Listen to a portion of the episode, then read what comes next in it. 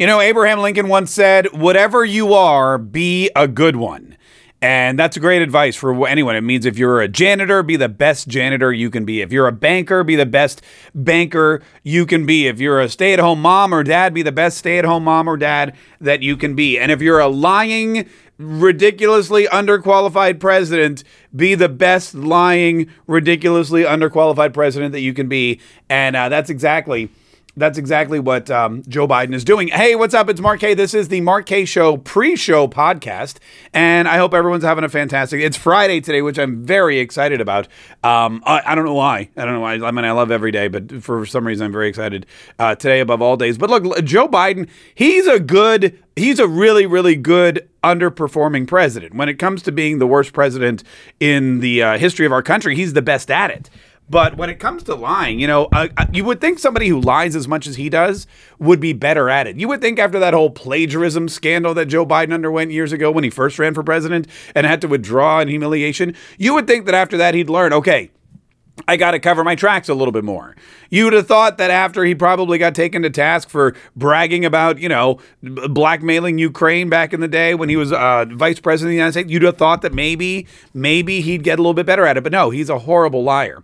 And Joe Biden gets out there every single day, tries to tell you it, this. Okay, this press conference he did yesterday.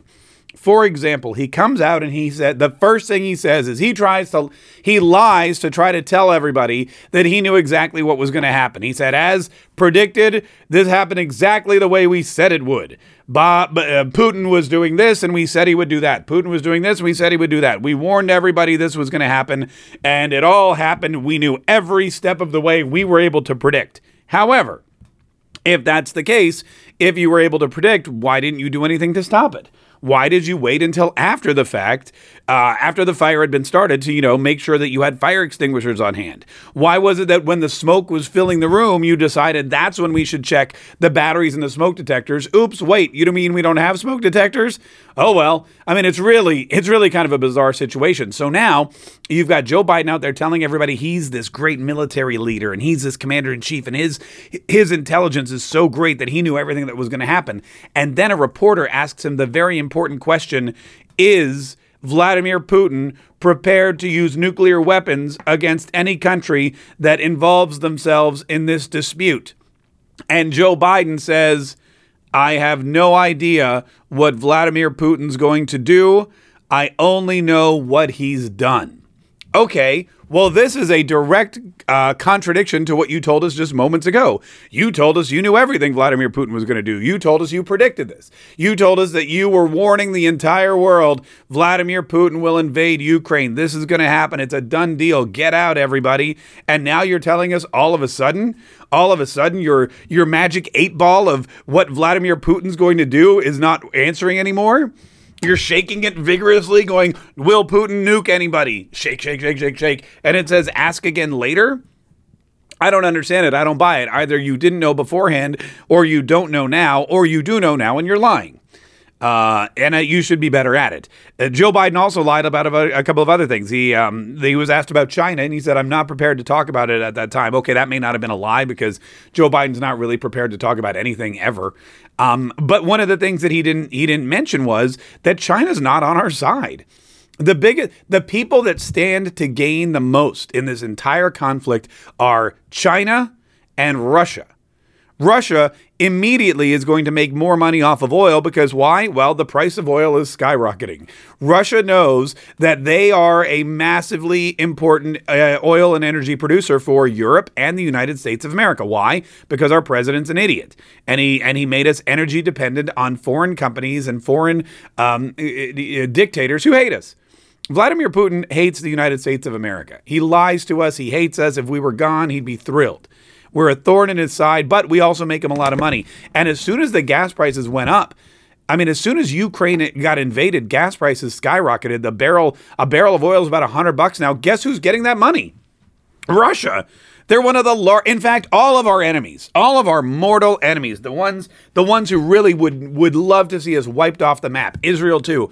They're all making more money because of this invasion. You got Russia, Iran is going to make more money, Saudi Arabia, probably China with all of the bank. Because here's the thing: when you cut off all the banks, I mean, they've cut off all the banks. The only place you can go now if you're Russia to borrow money is China, and China will gladly give it to them at at three percent or seven percent or whatever percentage they set. They will gladly uh, start trading in the in the yuan or in cryptocurrency or whatever it is. China will China will gladly step in and replace whatever technological uh, components and parts the United States and the UK and the other NATO alliances have stopped shipping over to Russia. It's not the stronghold. It's not the. It's not these these these you know crushing sanctions that Joe Biden has been discussing. And the fact of the matter is, Joe Biden has no control. He tries to get out there and tell you he's going to deal with Putin, but he can't because he has made this country dependent on on Vladimir Putin. He's made us dependent on uh, on their oil supply. Really, he's kind of made the United States Putin's bitch. Sorry for the language, but that's the best way to describe it. And that's something, remember how they always describe Donald Trump? Donald Trump is Putin's puppet. Donald Trump this. Donald Trump is Putin's best friend. Look at how well Donald Trump and Putin get along. Yeah, you know why Donald Trump and Putin got along so well? Because Putin had to schmooze him. Putin was like, "You're, I understand you're energy independent. You don't need me now. I understand you have the largest military in the world. I understand you're putting sanctions on my country because you don't want to put up with BS. You're not going to be angry and evil to somebody like that. You're going to be nice to them. You're going to try to convince them that you're not, you're a decent guy." And and the only reason they got along was because Donald Trump kept them in line. Now, Joe Biden is is giving them back control you know, and and Putin's the boss, and that's why he treats us the way he does. That's why he treats Ukraine the way he does. Ukraine is going to give him more of what he wants, and that is extended geography in the region, control over an asset and a country that he believes never should have left the Soviet Union in the first place, more money in oil uh, sales, and uh, you know, new partnerships and strategic alliances with China, and that's something that we don't want. Who wants that? If anything, you know what would be great for us is if we weakened the relationship between China and Russia. They're both, they're literally both there in Asia, dominant uh, foreign powers, nuclear powers. They've got space age capabilities, billions of dollars. Uh, what else? Oh, yeah, communist dictatorships. And we're like, hey, you know what? You guys should be besties. you guys should be best friends. That makes a lot of sense for the security of uh, the United States of America. Oh yes, and the rest of the Western world. Um, anyway, so we're gonna we'll delve into that. Plus, since it's Friday today. Very exciting. We've got some fake news Friday, which I'm always thrilled about. And uh, what else? We, you know what? We got a bunch of phone calls, open mic messages. We're going to delve into. Oh, don't forget about CPAC.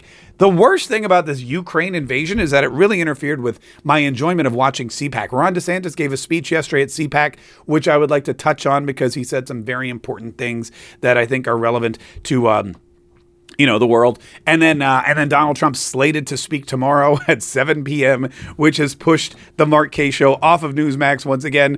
And I'll, i think we're airing at like 1 in the morning. So if you're like a night owl hang hang out and uh, and watch the mark Kaye show. If not just dvr it. That's what i just put on the dvr because that's the best way to see it um, during election season. All right that's it. Noon today 11 o'clock Central Time, noon Eastern, 11 Central, the Mark Kaye Show. Wherever you check out the Mark Kaye Show, uh, it's going to be there. And we hope you're there too. See ya.